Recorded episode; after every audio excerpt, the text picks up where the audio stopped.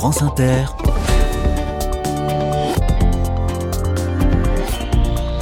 Dorothée Barba. Bonjour à toutes, bonjour à tous. On se promène à Mâcon, Chalon-sur-Saône, Guignon cette semaine. Le département de Saône-et-Loire, en Bourgogne, est à l'honneur. Le jeu des 1000 euros est installé à Cluny. On retrouve Nicolas Stoufflet pour le spécial jeune du mercredi dans un petit quart d'heure. Et dans les carnets de campagne, deux initiatives qui méritent toute votre attention assurément. D'abord un, un refuge pour les animaux d'un genre très particulier. Il accueille des animaux en fin de vie. C'est une maison de retraite pour les chiens, les chats et les animaux de la ferme. Ce tout nouveau refuge a besoin de bénévoles et de soutien financier. Ensuite, une couturière ambulante. Émilie a changé de vie. Elle a tout plaqué pour recoudre des vêtements dans les villages autour de Chalon-sur-Saône. Elle a une très haute idée de sa fonction, Émilie, et elle a bien raison. Sa mission, c'est d'aider les gens à repenser leur consommation de textiles, mais c'est aussi de coudre des liens humains dans les campagnes. Lui un coup de fil dans un petit instant. Ceux qui pensent que c'est impossible sont priés de ne pas déranger ceux qui essayent. Soyez les bienvenus. Carnet de campagne, le journal des solutions. Nous voici à Bantange, village bourguignon non loin de Louan, village de 500 habitants qui abrite désormais une maison de retraite d'un genre très particulier. Une maison de retraite pour animaux vient d'ouvrir ses portes. L'établissement est baptisé L'Espoir continu. Il est installé dans une ancienne laiterie à Bantange. Maxime Gaconnet, bonjour. Bonjour. Vous êtes le directeur de l'association Animaux Secours qui gère un, un refuge en Haute-Savoie. Votre association a acheté cette ancienne laiterie pour y installer un autre refuge en Saône-et-Loire donc. Quel est le profil des animaux concernés par ce refuge? D'où viennent-ils? Alors, ils viennent euh, principalement de notre refuge historique qui se situe en, en Haute-Savoie, à Arta, qui se nomme donc le refuge de l'espoir, d'où euh, le nom de l'espoir continu. Et euh, ça concerne les animaux, euh, les chiens dans un premier temps, qui sont euh, sous statut judiciaire, c'est-à-dire mmh. qui, qui, ont été maltraités par leur, leur ancien propriétaire et qui, pour l'instant, viennent se réhabiliter dans notre refuge.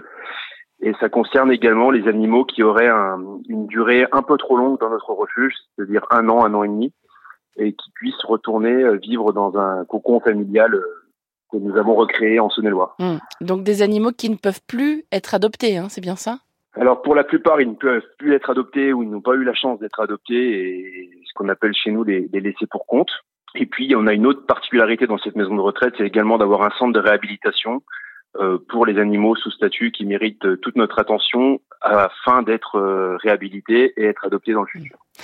Les premiers pensionnaires sont arrivés il y a quelques semaines, hein, cet été, je crois. Comment ça se passe pour l'instant? Combien, combien d'animaux? Ils sont bien installés?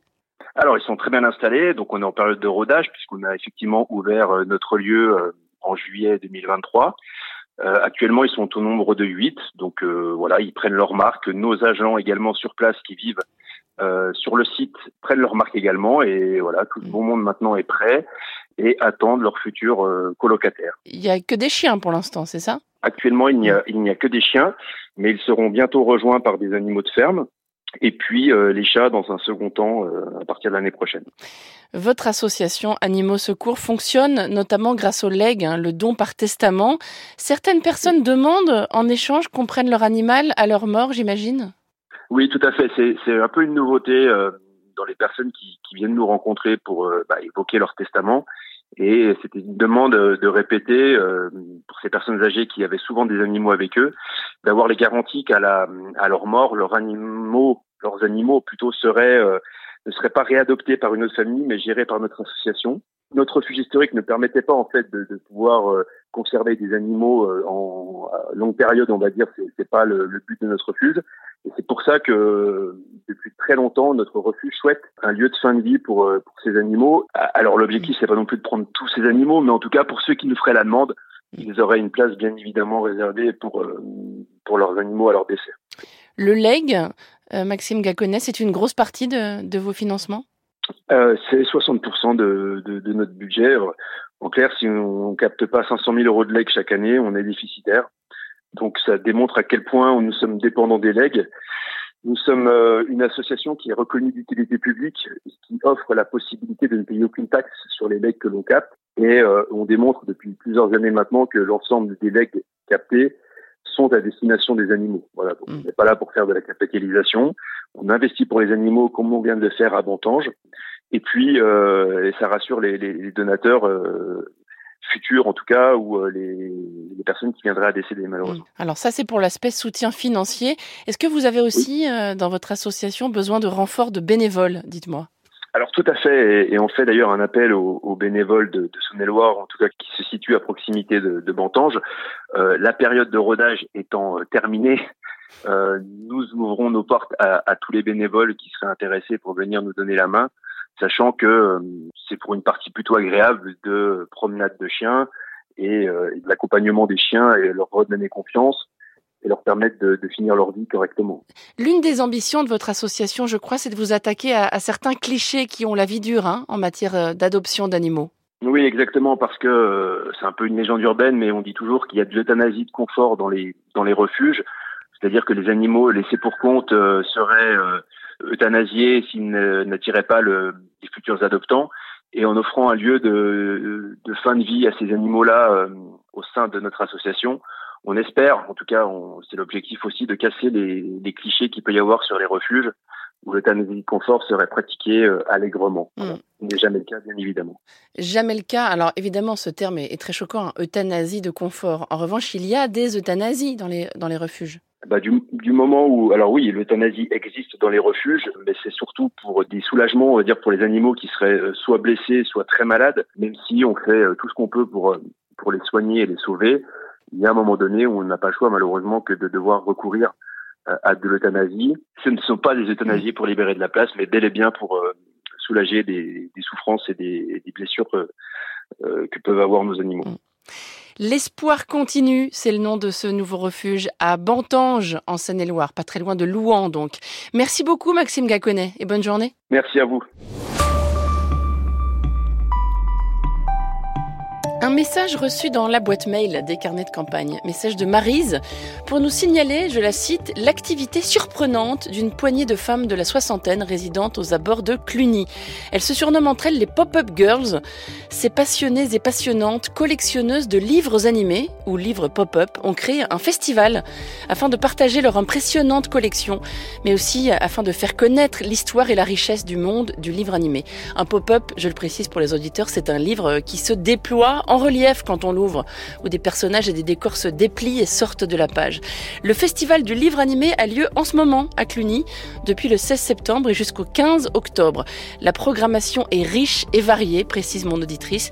Une exposition dans les écuries de Saint-Hugues, des ateliers découvertes, une exposition de créateurs, des spectacles. Bref, c'est au bruit des ciseaux et du papier que vit Cluny en ce moment. Déplié, festival du livre animé, c'est à Cluny jusqu'au 15 octobre. France Carnet de campagne.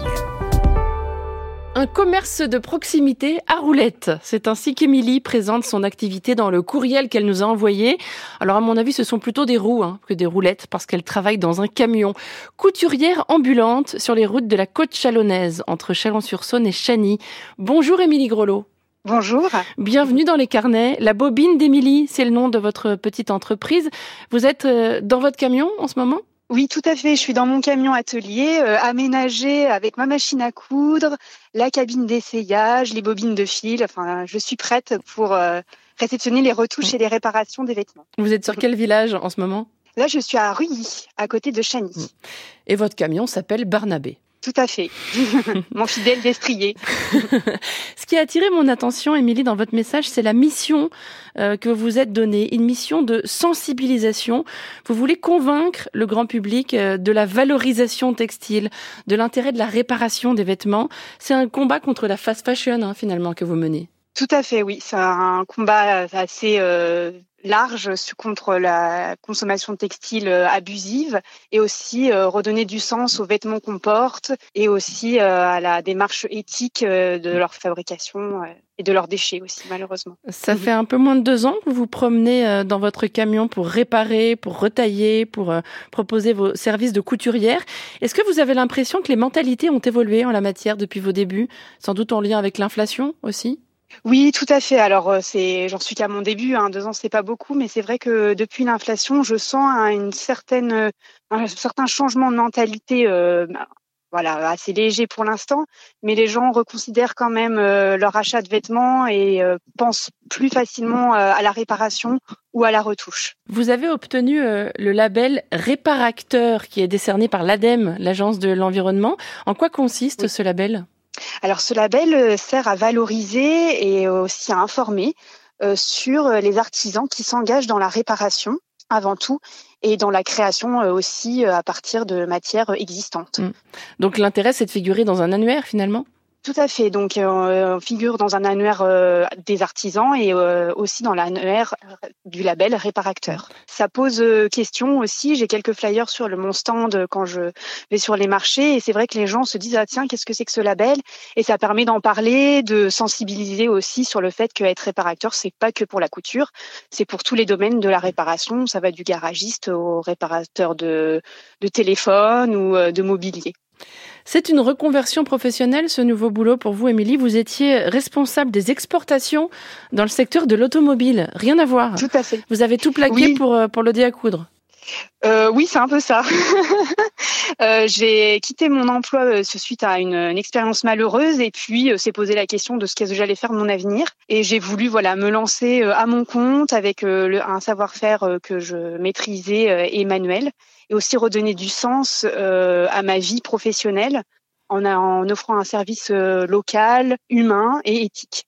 Vous avez l'impression d'être un lien, un fil, si j'ose dire, dans cette société rurale que vous traversez? Oui, tout à fait. C'est vraiment comme ça que je me sens et je me sens utile à la fois euh, dans mon travail de couturière et aussi au niveau euh, social. il y a des personnes qui m'attendent euh, chaque semaine pour discuter, pour me parler de leur semaine. Voilà, c'est pas que pour offrir mes services, aussi au niveau humain. On pourra aussi vous dire que c'est pas très écolo de se balader en camion. J'imagine qu'on vous le dit parfois. Alors euh, oui, je suis d'accord avec vous. Après, moi, je reste très local. Je vais pas plus loin que, euh, en termes général, euh, que 15 km aux alentours, donc ça reste assez maîtrisé. Hmm. Comment ça se passe Votre itinéraire est tracé à l'avance? Les rendez-vous sont pris dans chaque village chaque jour? Alors voilà, j'ai des rendez-vous hebdomadaires qui sont fixes, donc on peut me retrouver sur des marchés ou sur des places de village. Et alors cette activité est viable pour l'instant? Oui, c'est une activité viable. Il y a du travail. Il n'y a même pas assez de, de couturiers couturières euh, qui réparent. Donc, euh, j'appelle euh, aux âmes qui ont envie de se lancer de, de ne pas hésiter. c'est un savoir-faire malheureusement qui est en train de se perdre parce que réparer des vêtements c'est pas la même chose que de les confectionner neufs. C'est un travail d'adaptation, bien connaître la structure des vêtements ou même de, des objets d'ameublement. Mhm. Et euh, c'est pas euh, le métier de la couture le plus attractif et le plus séduisant pour la majorité. Et pourtant, il y a beaucoup à faire. Hum. Le savoir-faire se perd, dites-vous. Et d'où le tenez-vous, votre savoir-faire? C'est une histoire de famille, non? Oui, tout à fait. C'est une histoire de famille. Euh, c'est euh, une histoire de transmission de mes deux grands-mères, une qui tricote beaucoup et une autre qui était modiste. Le modiste est la personne qui fabrique des chapeaux. C'est quelque chose que les gens savent pour femmes. pour femmes. Chapeau pour femmes. Hum. Oui. Vous y pensez souvent à vos deux grand-mères euh, dans votre camion? Euh, oui, oui, bah, elles sont là euh, en permanence, elles m'accompagnent au quotidien et, et voilà, c'est aussi assez valorisant de pouvoir continuer cette transmission de, de savoir-faire et de, et de se sentir utile. La bobine d'Émilie, couturière ambulante donc autour de Chalon-sur-Saône, en Saône-et-Loire. Merci beaucoup Émilie et bon courage. Merci, au revoir. Vous savez que les carnets de campagne parcourent la France dans tous les sens, hein, sans jamais passer par Paris. Cette émission pourrait s'appeler Tout sauf Paris, et c'est pas franchement du luxe, mais nous passons parfois par la région Île-de-France.